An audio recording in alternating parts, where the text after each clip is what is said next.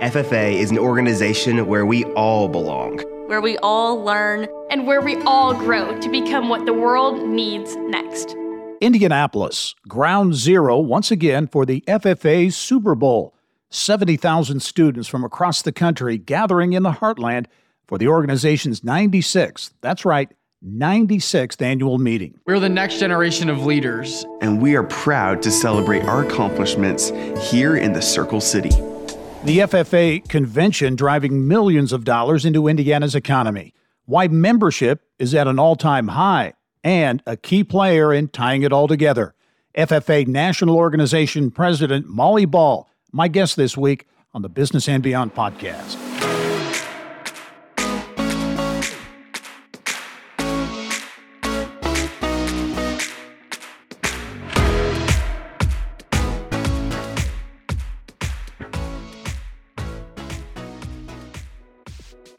Hello and welcome to the Business and Beyond podcast presented by PNC. I'm Gerry Dick. It is a big week in central Indiana for the future leaders of America. Young people from all over the country here walking around downtown wearing their all too familiar blue jackets, attending events at the National FFA's annual gathering.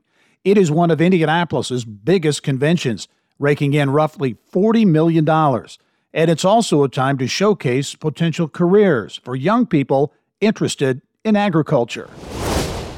And I'm pleased to be joined on the podcast this week by Molly Ball. Molly is the president and chief marketing officer at the National FFA organization based right here in Indianapolis. Molly, welcome. Thank you so much for having me. You know, your job, your role is a big one with a big organization year round, but certainly this week, as uh, you look at the National FFA convention and expo that uh, kicks off in Indianapolis, is this your Super Bowl? I, I guess would maybe be a good way to describe it. That's a really good way to describe it, actually. Yes, it is FFA Super Bowl.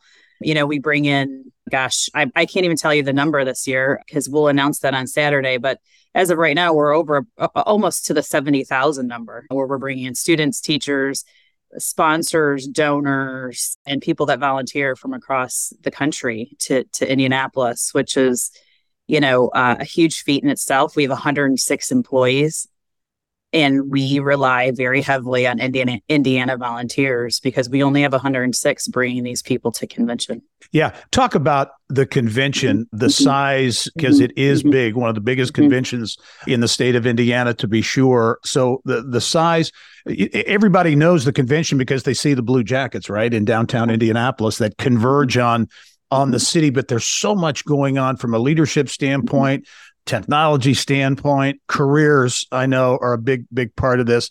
How, how would you describe the convention, this annual event, to folks who may not be familiar?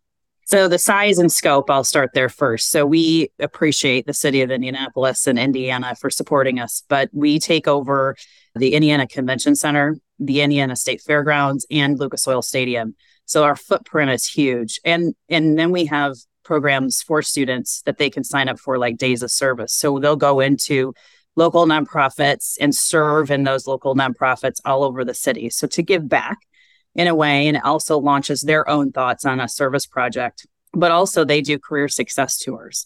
So either on their way in to Indiana, to Indianapolis, or while they're here, they will go out into different communities like Beck's Hybrids, Corteva AgriScience, Fair Oaks Farms, they will go to different organizations and learn more about the career opportunities in the world of science and business of agriculture. As you, one of the things that I thought was interesting in doing a little little research is that membership, FFA membership, is at an all time high. I, I think nearly a million members, an eleven percent increase from the previous year, and that surprised me. I mean, what what's driving that? Mm-hmm. So about 945,000 nationwide. We have a lot of different programs in which, you know, agriculture, so agricultural education and FFA are together. So you have an agricultural education teacher in a classroom, and then you have FFA as sort of the leadership experience. And what teachers are doing is we have an opportunity, what we call affiliate membership. So all students in their classroom can be part of FFA if they pay one flat fee. And so that's what more and more states are doing is we want all students in agricultural education to be part of FFA. So they're enrolling more and more students as they become bigger and bigger in the classrooms to be part of FFA. So that's where we're seeing the spike uh, in students. What's in terms of the interest? Because I, have I've long said if you um, you want to feel good about the the future of the economy, talk to somebody who's in FFA, especially a leadership person in FFA, because some of the most impressive people you'll want to meet are in that in that organization. Talk about kind of the the output, if you will, of National mm-hmm. FFA and mm-hmm. and you know really what it does. So when we graduate students, we graduate obviously about a hundred thousand a year into the world of, you know, not only agriculture and food, Gerry, but also just into life, right? We're we're launching them as productive citizens into their communities to give back, to create opportunities for others, but also in the world of feeding 9 billion people in 2050. You know, that's a huge ta- daunting task for our students. They are going to be, gosh, we think about 2050, the students that are in FFA today will be 37. So they'll be right on the cusp of really solving these huge needs for our world. And, you know, we need to give them every opportunity to be part of it. Even students that aren't interested in traditional agriculture, there's opportunities for them. I mean, look at up the street in Corteva. Mm-hmm. They, they hire chemists and scientists and and and and and folks like that, business people. So I don't think you have to come from a traditional background of agriculture to think about how do we feed people in the in the future. Talk about that because I know that's a mm-hmm. big push know on a lot of fronts in terms of careers in agriculture and in getting through that that stereotype that is just a limited number of of, of jobs mm-hmm. that are out there when there are so many and the talent pipeline and the role that the FFA plays. Talk about the, the, the message, the messaging that you're trying to get out mm-hmm. to students and others about about that variety of, of careers. Yeah. And so I think that's, you know, it's sort of a catch 22 for us because we have been expanding on careers and talking about the variety of careers through different programs like we have an Ag Explorer.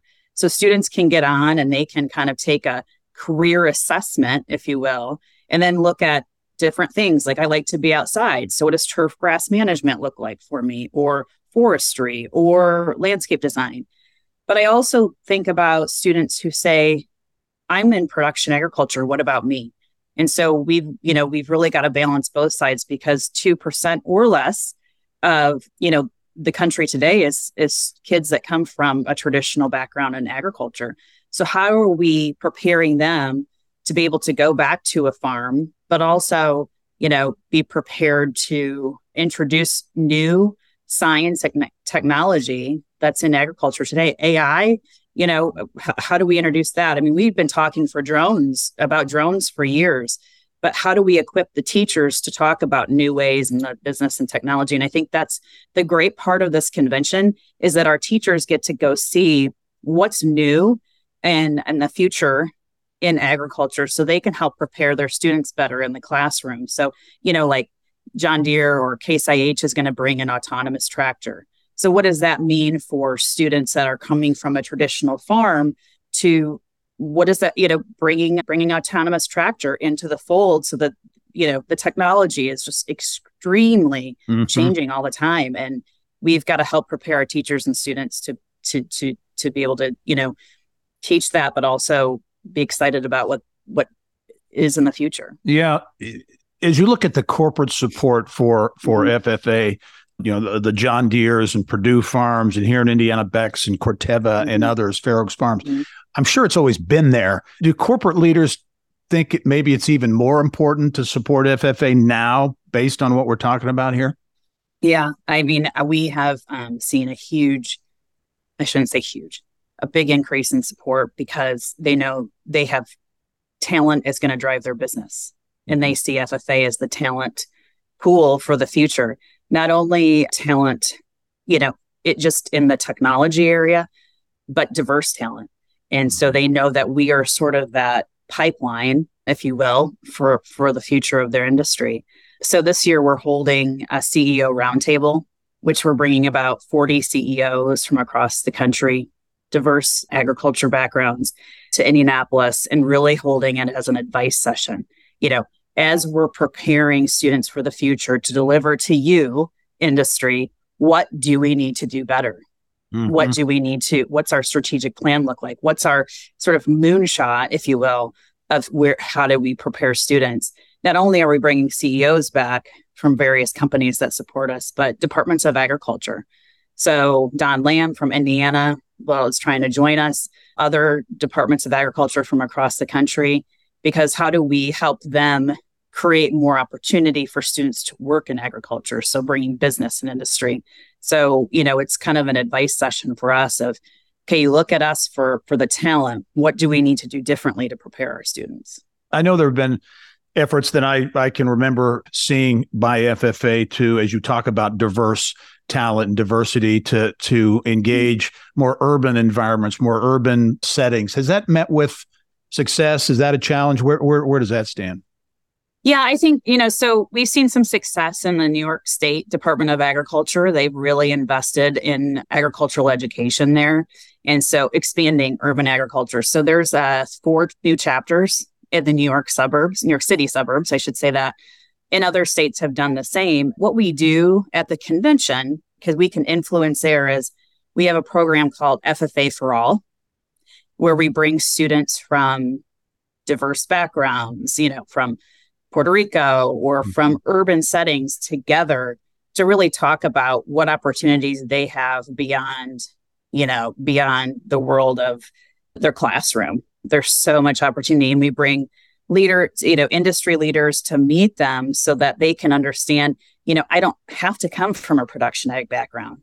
I, you know, the leadership that I need to be part of this organization is X, Y, and Z. So, you know, we're really hoping that we can bring more students of diverse backgrounds to mm-hmm. to FFA and we've increased numbers over time but I think we need to do a better job of um, also graduating teachers that will go into urban programs um, mm-hmm. and and and recruit those students to be part of FFA.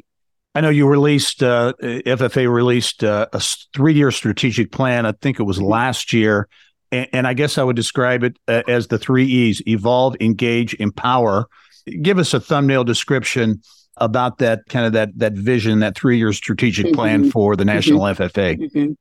So it can it, it it's all connected, Gerry. So when we look at our and evolving, we have to, as I talked about before, we have to evolve our programs to meet the needs of students in the future, to meet the needs of companies. So, you know, I don't want to pick on it, but we've had livestock judging for century for you know years and right. years and years, yeah. which has been amazing. And students have gotten so much out of it. But how do we evolve that program to meet the needs of the meat and and dairy and, and animal industry now? What does that look like? It's not just judging livestock, it's about the technology needed to ensure that we are creating sustainable food system. So evolving programs like that engage is how do we engage students at every part of their journey of FFA and engaging students from diverse backgrounds. Mm-hmm. You know, how do we build that community there so that students feel comfortable being part of industry in the future? So that's the engage part. And then empower, it really has to do with how do we support our state system? You know, we're national FFA, but we're a confederation of 52 states. And so in each state runs itself. And so that turnover since COVID has been great. We've had a lot of turnover in that state staff. So state staff run the FFA programs in the state. How do we support them so they can deliver FFA?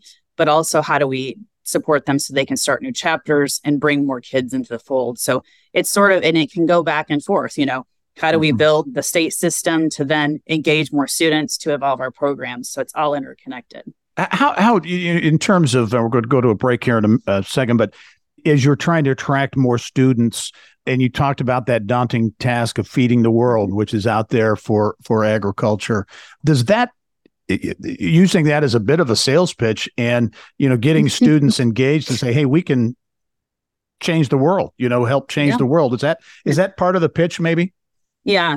I mean, we, you know, our vision is to prepare a generation of leaders who will change the world. And what does that mean? It means changing the community in Danville, Indiana. It means, you know, changing the world by being another Norman Borlaug, you know, and feeding people, uh, starving people in, in Africa. You know, it's whatever that student brings to the table, how they will change their own community and the world. It's a huge sales pitch, sales pitch, but I think there are things that there are barriers in school systems where students can't join. If it's an educational barrier, if it's a, you know, technology barrier, there's there are things that you know prevent students from from being part of FFA or ag education in FFA. We need to broaden our programs. We, you know, here in Hamilton County, they're starting to look at how do they bring in ag education to classrooms. So Hamilton Southeastern has a program. Westfield just started a program. You know, creating that sort of polytechnic technical yeah. Yeah. Uh, education for students.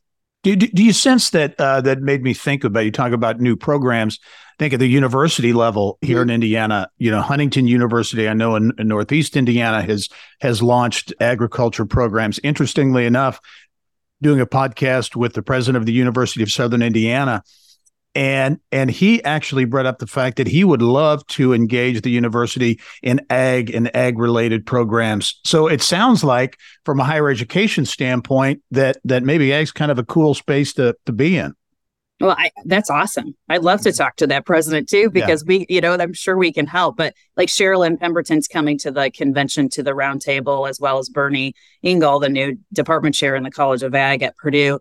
Just, you know, how can we help support them to bring more students into their their universities and programs? I mean, you look at kids that are interested in computer science and technology. This is a cool industry to be in, especially with that because it's ever evolving and jobs are aplenty. I mean, I have been out talking to so many corporations, Cargill, CHS, John Deere's, name a few, and they are hungry for students, hungry for yeah, employees right. that want to learn and lead and go overseas and move and you know all of the things they're hungry for students to come to them from FFA. Much more with National FFA President Chief Marketing Officer Molly Ball when we return, including her path, her career path, and a lot more. That's when the Business and Beyond podcast returns.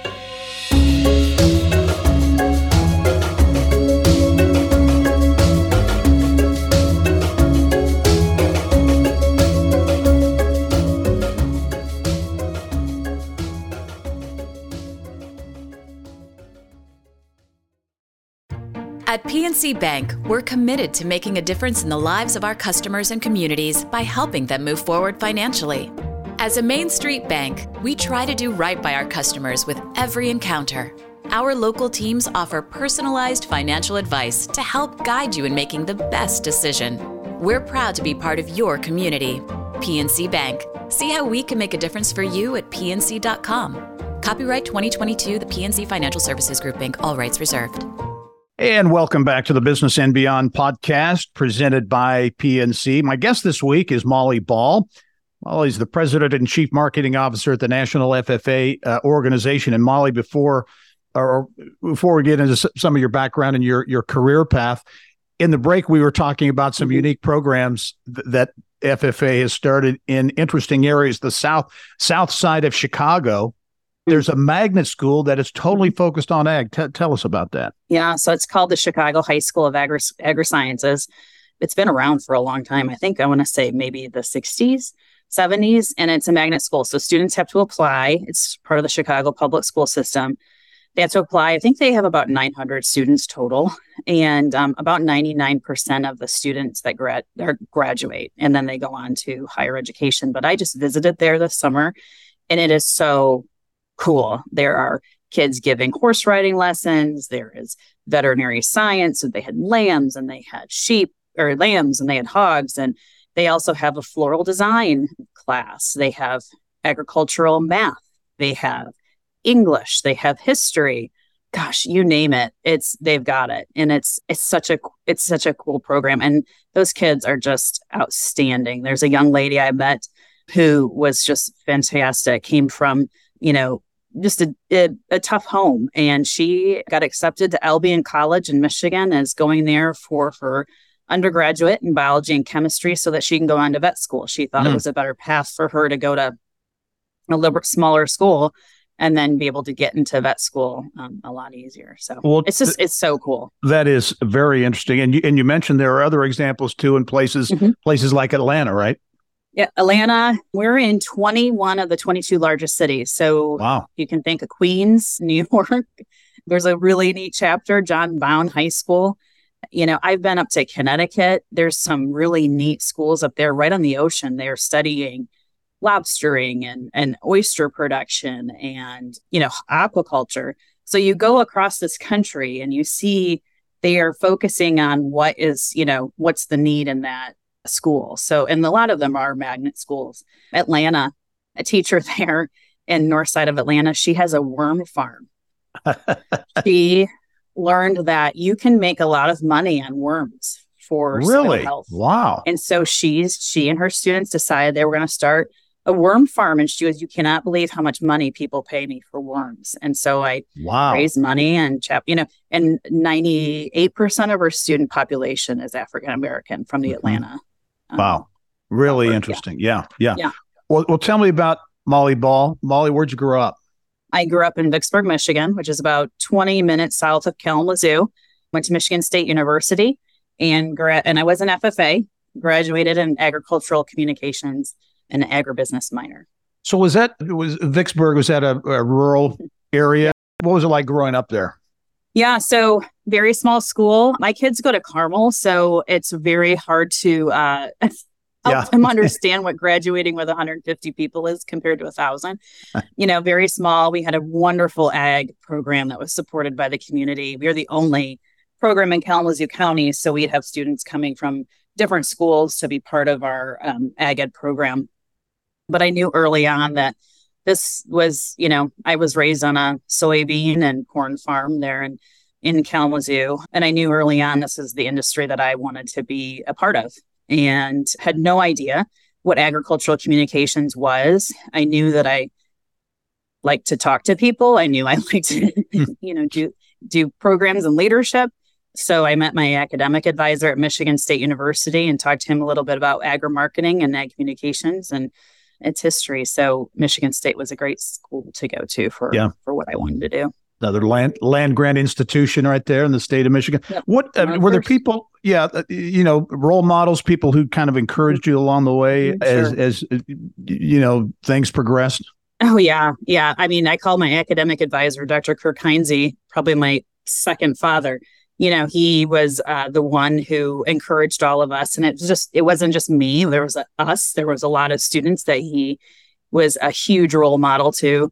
You know, and people along the way. Bill Stagg, if you remember Bill from FFA, he was my first boss at National FFA when I came to work there in 1998.